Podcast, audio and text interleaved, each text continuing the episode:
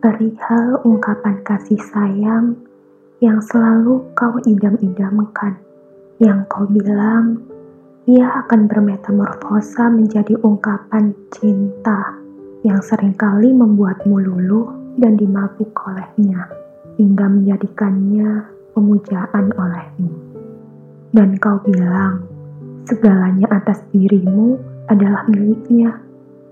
Sampai kau pun telah lalai atas kebahagiaan dirimu sendiri Katamu, kasih sayang dan cintanya lah justru yang menjadi kebahagiaanmu.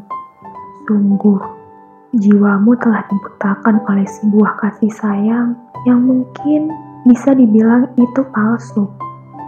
Tanpa kau sadari, siapa kasih sayang dan cintamu yang sesungguhnya.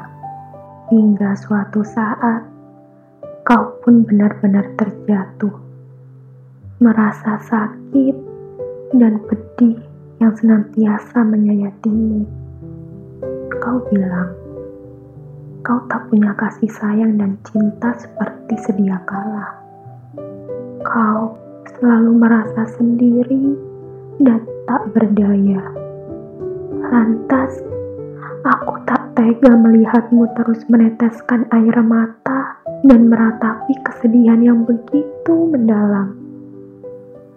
Dengan segera ku memelukmu dan berbisik tepat di telingamu.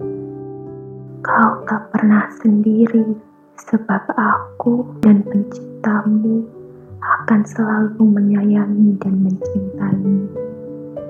Bahkan kau telah melupakanku dan sang penciptamu saja. Kami masih menemanimu sampai kapan pun. Jangan bersedih, sebab kau takkan sendirian. Kau pun kembali menitikkan air mata, bukan karena kekecewaan, melainkan penyesalan atas ketidaktahuanmu. Dan aku kembali berbisik kepadamu. Ingatlah bahwa sang penciptamu dan aku jiwa mula sejatinya kasih sayang dan cinta sesungguhnya.